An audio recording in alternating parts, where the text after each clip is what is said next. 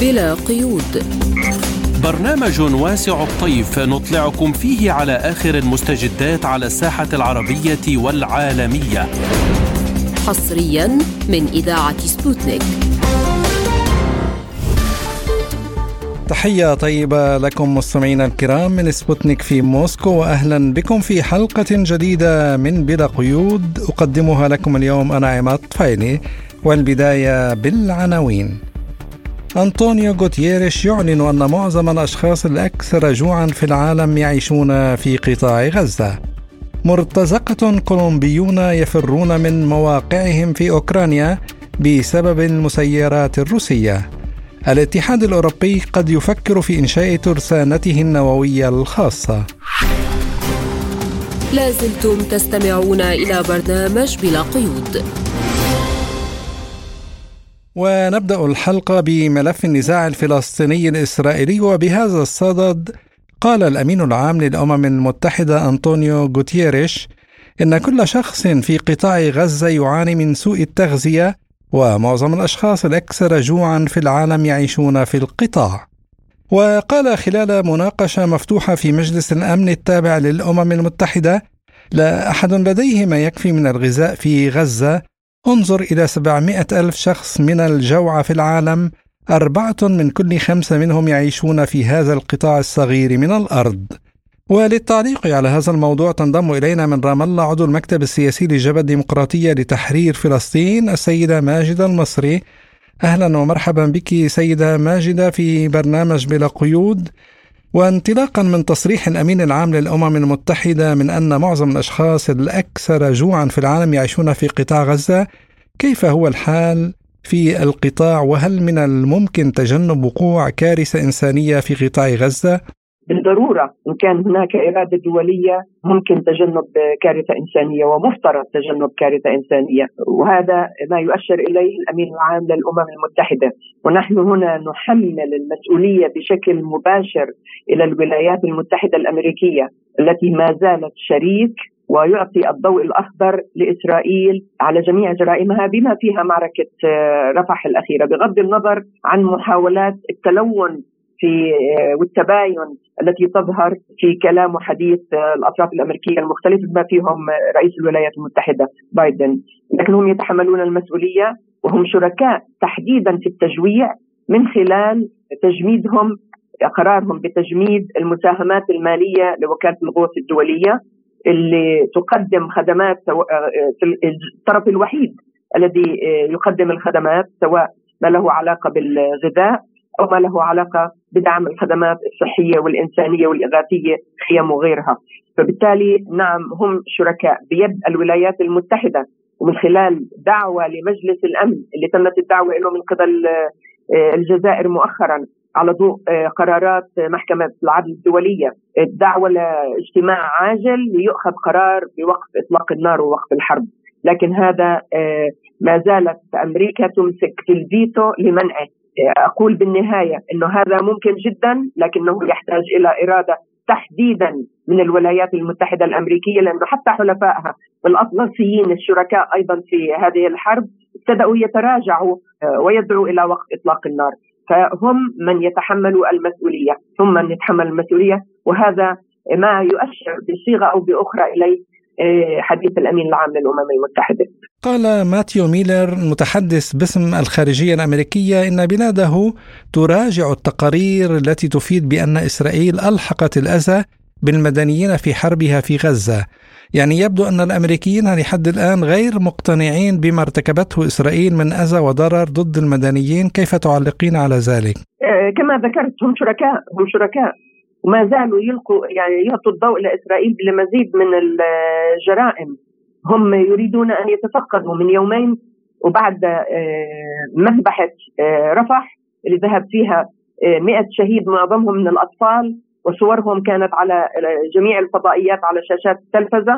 كيري وقف ليقول إسرائيل تقول أن يعني من قتلوهم هم من أعضاء حماس وليسوا مدنيين.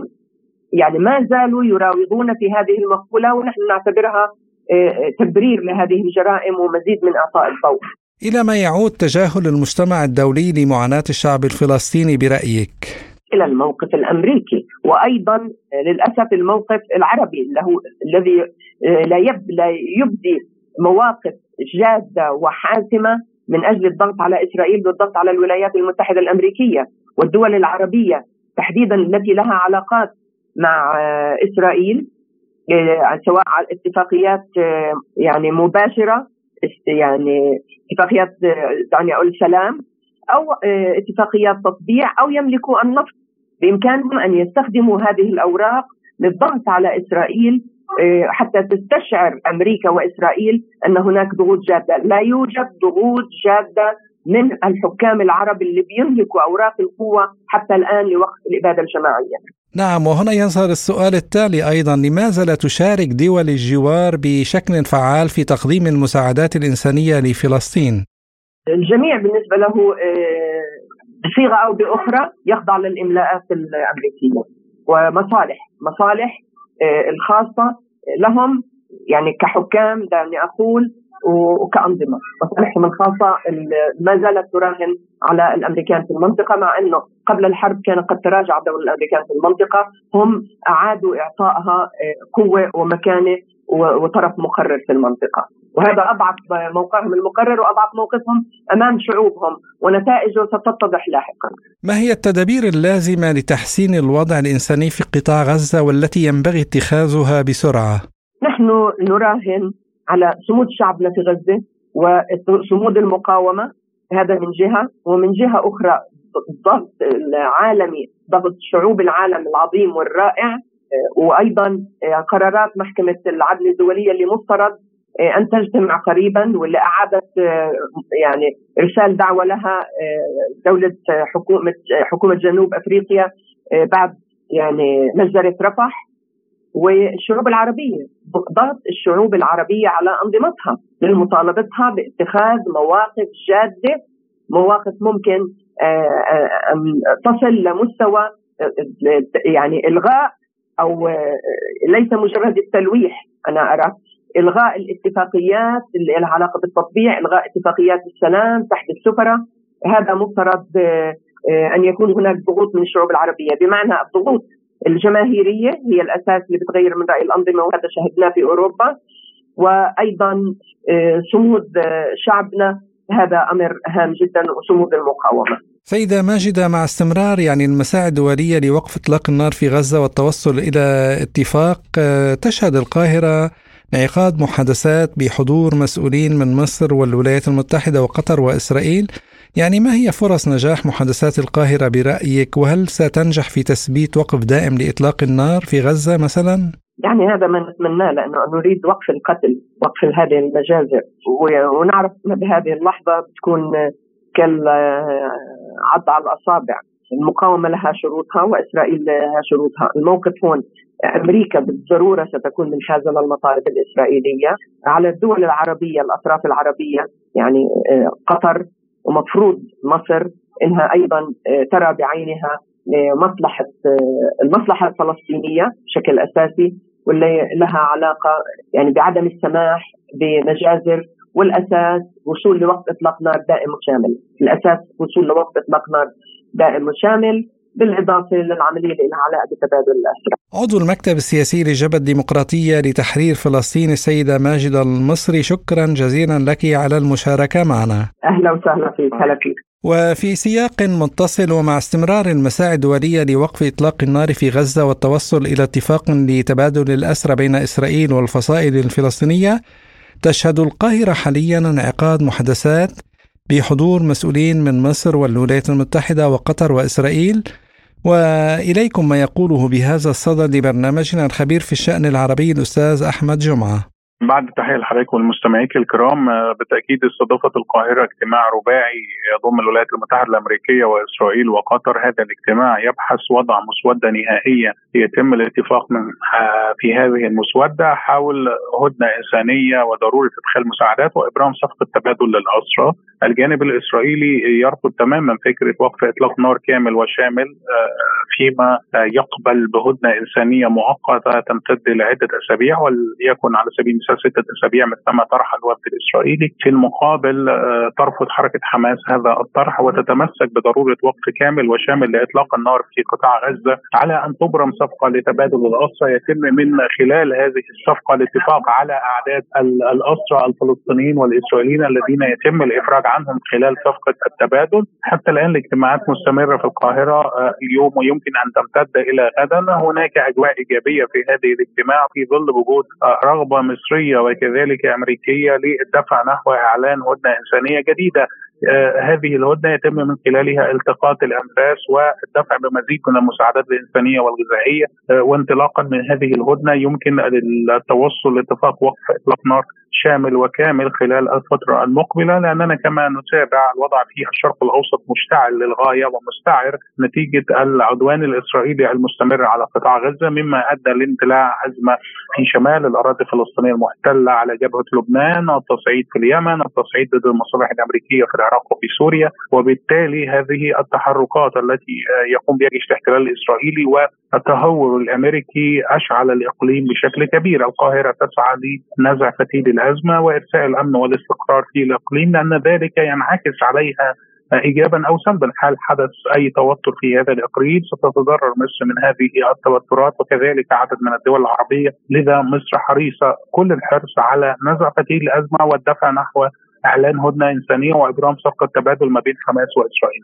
يعني إسرائيل تلوح بعملية عسكرية في رفح لاستهداف عناصر حركة حماس والجهاد الإسلامي. الجانب المصري رسم خطوطا حمراء يرفض بشكل كامل وبشكل تام قيام إسرائيل بهذه العملية العسكرية، وهناك وعود من المسؤولين الإسرائيليون للولايات المتحدة الأمريكية وللجانب المصري بأنه لن تقوم تل أبيب بأي عمليات عسكرية إلا بعد نقل الفلسطينيين من هذه المنطقة إلى مناطق أخرى أكثر أمانا مثلما تزعم إسرائيل، وكذلك يكون هناك تنسيقا مع مصر وتحديدا بخصوص محور فيلادلفيا. مصر ترفض بشكل كامل أي تحركات إسرائيلية أو احتلال إسرائيل لمحور فيلادلفيا، لأن هناك اتفاقا موقعا عام ألفين وخمسة ما بين مصر وإسرائيل بخصوص محور فيلادلفيا، وكذلك ملحق هذا الاتفاق الموقع عام ألفين وواحد وعشرين. هناك خطوطا حمراء رسمتها الدولة المصرية وترفض بشكل كامل وبشكل قاطع أي عمليات عسكرية لجيش الاحتلال الإسرائيلي في رفح الفلسطينية وكذلك أي تحرك إسرائيلي على طول الحدود المشتركة، وحذرت من تبعيات هذا التحرك، وجاء ذلك في بيانات صحفية صادرة عن وزارة الخارجية المصرية خلال الساعات الماضية، وكذلك تصريحات صادرة عن معالي وزير سامح شكري وزير الخارجية المصري. لازلتم تستمعون إلى برنامج بلا قيود. وإلى موضوعنا التالي، ملف الأزمة الأوكرانية.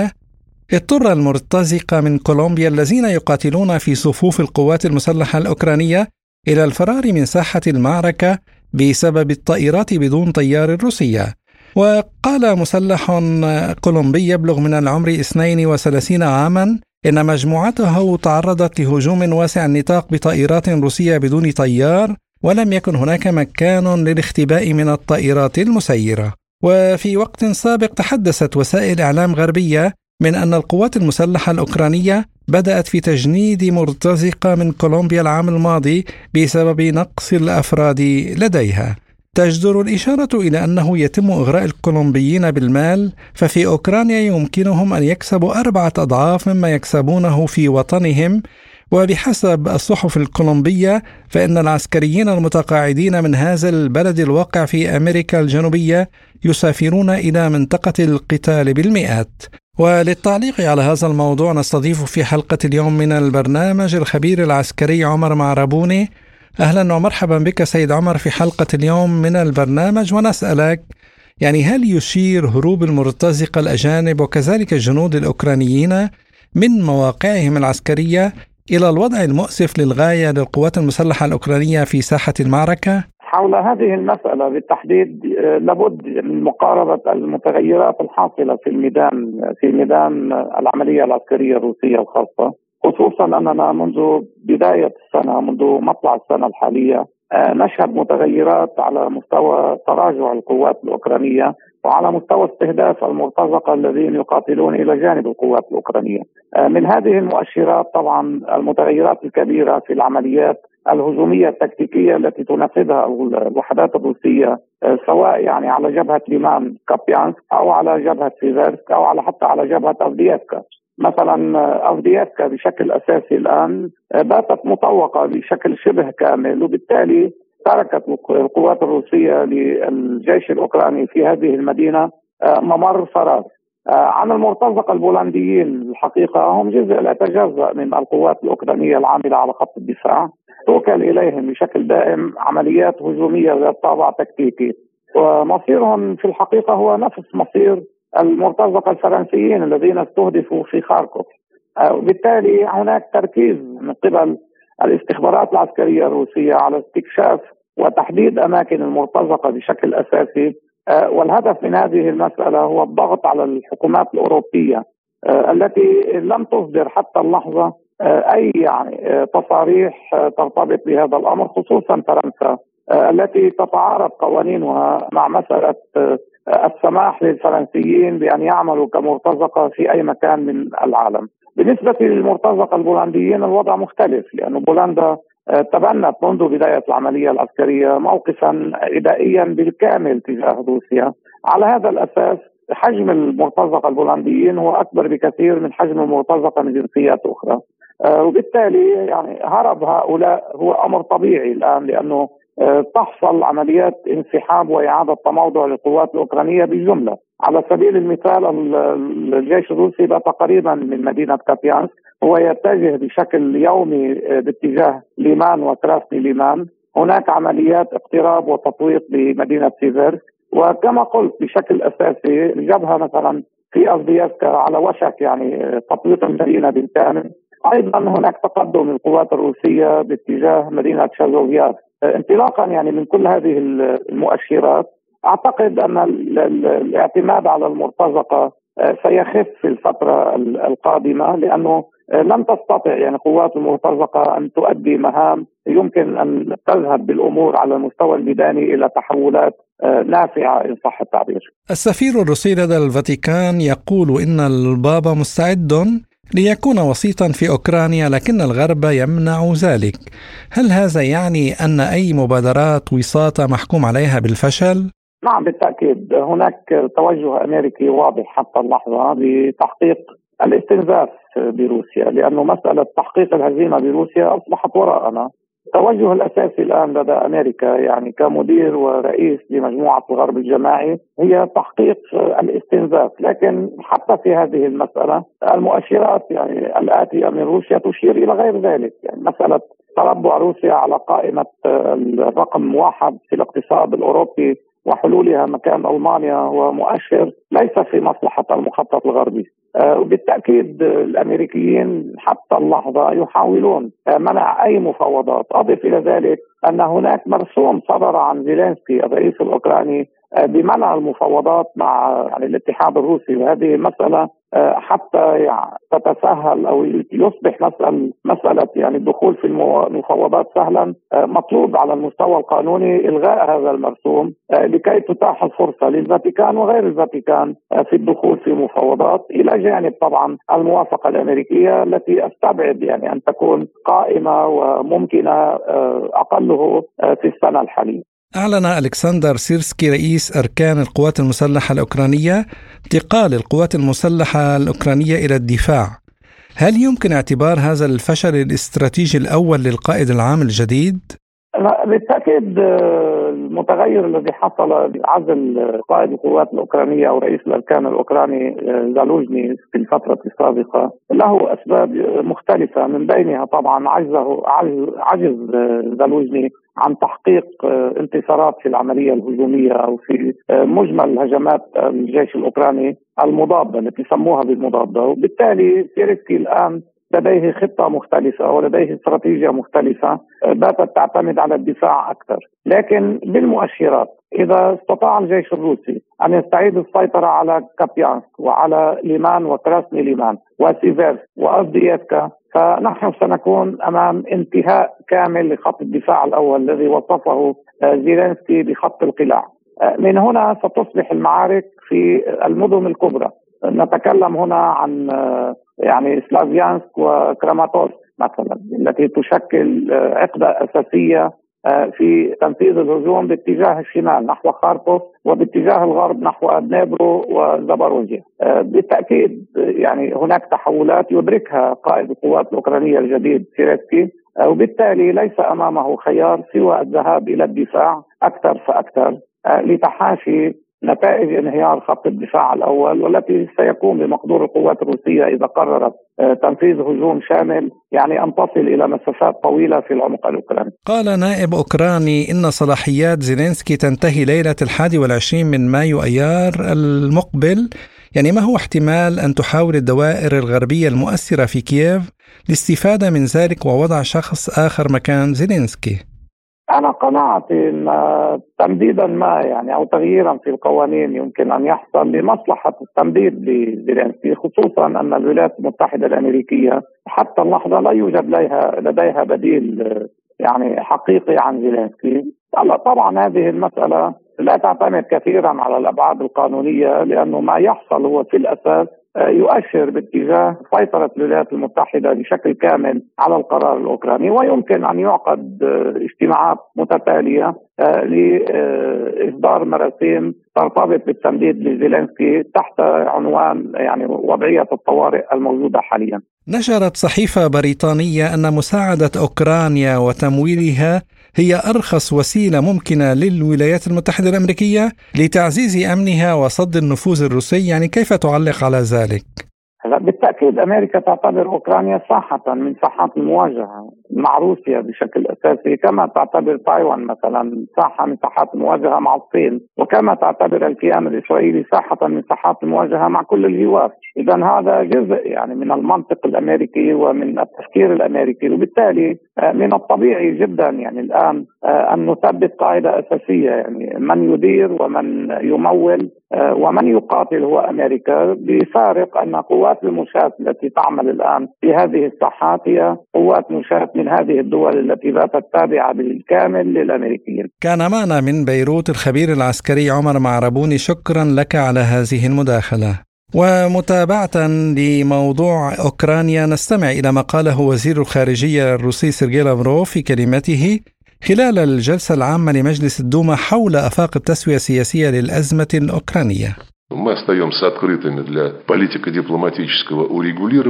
نحن منفتحون على تسوية سياسية ودبلوماسية على أساس مراعاة مصالحنا المشروعة وعلى أساس مراعاة الحقائق، ولكن مع الأخذ في عين الاعتبار الموقف الحالي للغرب لا توجد خيارات للتوصل إلى اتفاق بشأن قضية أوكرانيا. إن محاولات الغرب لإدامة مزاياه الأحادية في الشؤون الدولية محكوم عليها بالفشل. إن الاتجاه الرئيسي في التنمية العالمية هو تشكيل نظام عالمي متعدد الأقطاب وأكثر إنصافا، يهدف إلى ضمان الحق الطبيعي للشعوب في تقرير مصيرها. لقد فشلت خطط الأقلية الغربية لعزل الاتحاد الروسي، ولكن إمكانات العداء لم يتم استنفادها، وسوف يستمرون في ممارسة الضغط علينا وعلى حلفائنا باستخدام نظام كييف، وأيضا ترسانة واسعة من أدوات الحرب الهجينة في الاقتصاد والتمويل وفضاء المعلومات والثقافة والرياضة، ونحن نرى كل هذا كل يوم. لازلتم تستمعون إلى برنامج بلا قيود. وإلى موضوعنا الأخير، قالت نائبة رئيس البرلمان الأوروبي كاترينا بارلي إن الاتحاد الأوروبي قد يفكر في إنشاء ترسانته النووية الخاصة وسط التصريحات الأخيرة للرئيس الأمريكي السابق دونالد ترامب. وأشارت بارلي إلى أن حلف شمال الأطلسي هو المسؤول حاليا عن الردع النووي لعدو محتمل لأوروبا. ولتعليق على هذا الموضوع إليكم ما يقوله لبرنامجنا الخبير في الشأن الأوروبي الدكتور مكرم خوري مخول. أعتقد أن تصريح بعض النواب من الاتحاد الأوروبي بضرورة إنشاء ترسانة نووية مستقلة للاتحاد الأوروبي تكاد تكون ضربا من الخيال، وذلك أعتقد لأن هذا يجري في موسم الانتخابات الأمريكية، واخذين بعين الاعتبار أن الرئيس السابق دونالد ترامب قد يفوز بهذه الانتخابات. ولكن هذا الكلام ليس جديدا، لأننا سمعنا كلاما مشابها عندما كان ترامب رئيسا للولايات المتحدة الأمريكية، إذ كانت هناك ليس فقط اقتراحات ولكن أيضا اجتماعات بين ألمانيا وفرنسا ودول أوروبية أخرى كانوا قد فكروا وبدأوا يخططون لإقامة جيش أوروبي يدافع عن المصالح الأوروبية بعيدا عن الولايات المتحدة الأمريكية، ولا شيء أنجز، بل بقي كل ذلك كلاما على ورق. وبالتالي إحدى الأسباب أو أحد الأسباب التي ستمنع أوروبا من هذه المغامرة هو الوضع الاقتصادي المتدني. هذه مشاريع كبيرة تحتاج إلى مليارات المليارات، ولا أعتقد أن الدول الأوروبية بإمكانها تحمل هذه المصاريف، ناهيك عن أن الولايات المتحدة الأمريكية ضاربة في عدة مناطق بالعالم ولديها تقدما عن الدول الأوروبية. إذن أعتقد أنها مناورة انتخابية. وعن التهديد الذي يشكله هذا الأمر على بنية الأمن العالمي يقول الدكتور مخول: الأوروبيون عادة ودول الناتو عادة ما تتحفنا ببروباغندا أنهم مع السلم العالمي وضد التسلح النووي، ونحن نراهم يتسابقون أو على الأقل يريدون التسابق وإعادتنا إلى سباق التسلح النووي الذي كان أثناء الحرب الباردة، وبعدها نوعا ما فتر الموضوع بعد عدة اتفاقيات بين روسيا والناتو وأمريكا.